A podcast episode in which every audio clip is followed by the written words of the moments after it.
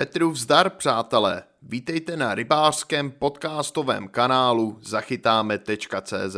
V tomto audiočlánku probereme něco netradičního a málo výdaného. Bude to lov na řasy. Pokud si už nějakou rybu ponechám, většinou mi zvědavost nedá a při kuchání si dám práci s prostudováním obsahu jejího žaludku a části střeva. Někdy se toho moc objevit nedá a leckomu by to mohlo snad i připadat nechutné, ale mnohdy člověk zjistí, jaké potravě který druh ryb v dané oblasti a ročním období dává přednost. S takovými znalostmi jsme při volbě nástrah i lovného místa zase okruček vepředu před ostatními rybáři. Že jsou právě řasy součástí potravy ryb, to je známé, ale kdo na ně opravdu chytá? Chytání na řasy a další vodní zeleninu není nic nového. Naopak, už naši tátové, dědové a určitě i generace před nimi občas sáhli po snadno dostupné nástraze, kterou mnohé kaprovité ryby mají v oblibě. Že ostroredky se škrabují ostrými pisky povlak řas z kamenů na dně,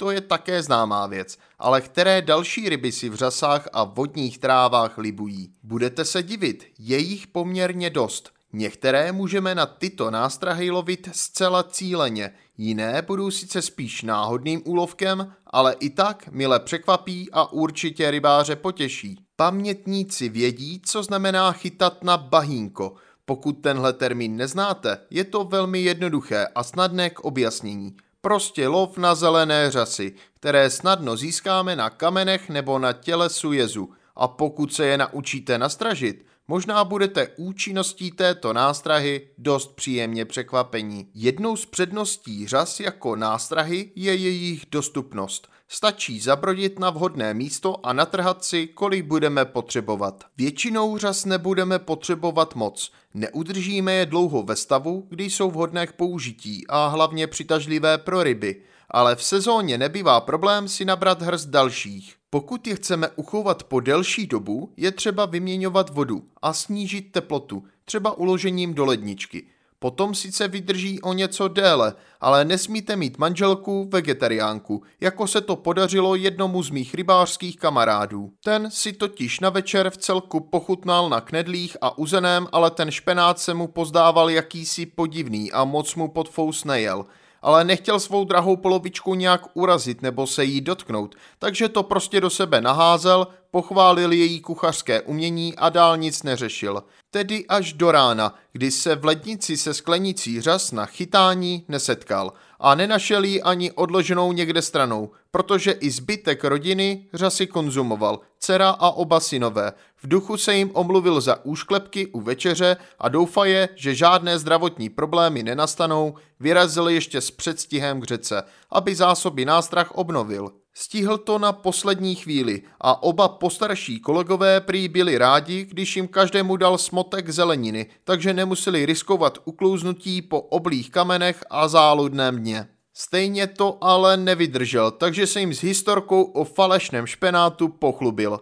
A na závěr ještě dodatek, protože se nedokázal udržet a zanedlouho vyslepičil původ sklenice se zelenou hmotou i doma, byl zhanoben i vládkyní kuchyně. Dětem to raději nakonec ani neřekli. Možná se to dozvědí, až jednou budou větší. Ale teď už zpátky k opravdovému rybaření. Takže které ryby lze počítat mezi milovníky vodní zeleniny? Již zmíněná ostroredka sice spíše oškrabuje a okusuje v průběhu vegetačního období řasové nánosy z kamenů, ale ani volně u dna unášenou řasou nepohrdne – Tloušti si na řasách často pochutnávají takovým způsobem, že při vylovení nebo podebrání jim vylézají z obou tělesných otvorů. Pod jezem určitě projeví o řasy na háčku zájem i plotice, podoustev, perlín nebo karas. Zácností ale není ani úlovek parmy, také kapr nebo lín nepohrne někdy smotkem lákavě nastražených řas. Pokud nabídneme pomocí splávků nebo ještě lépe kulového plovátka menší chuchvalec řas těsně pod hladinou či v horní části vodního sloupce,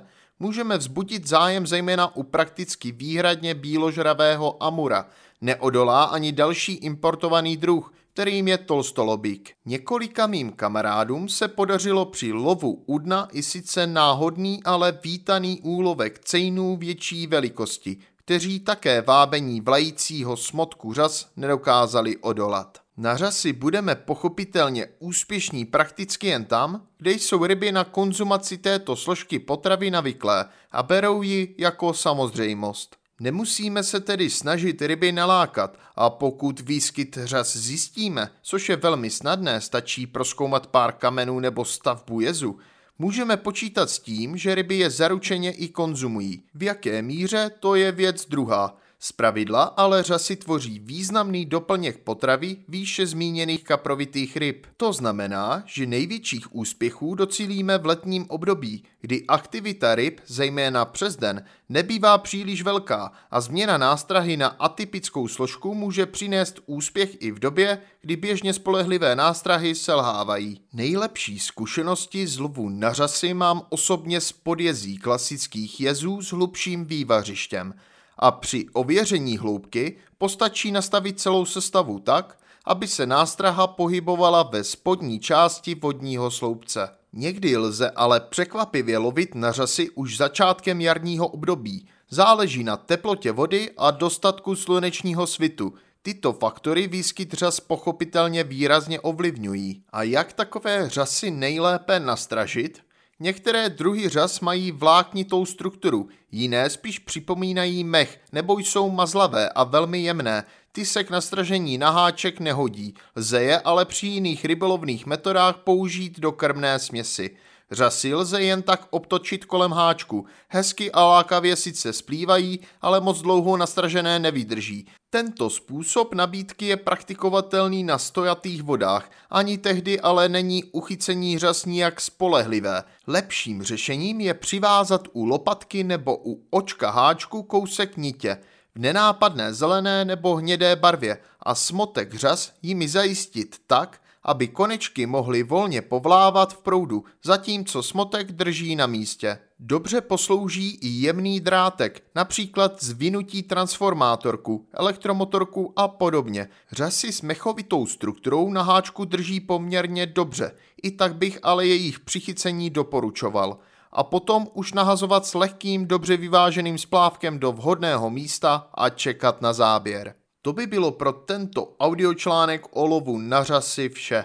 Pokud vás tento článek zaujal, veškeré další informace, včetně fotografií a videí, najdete na rybářském magazínu www.zachytáme.cz.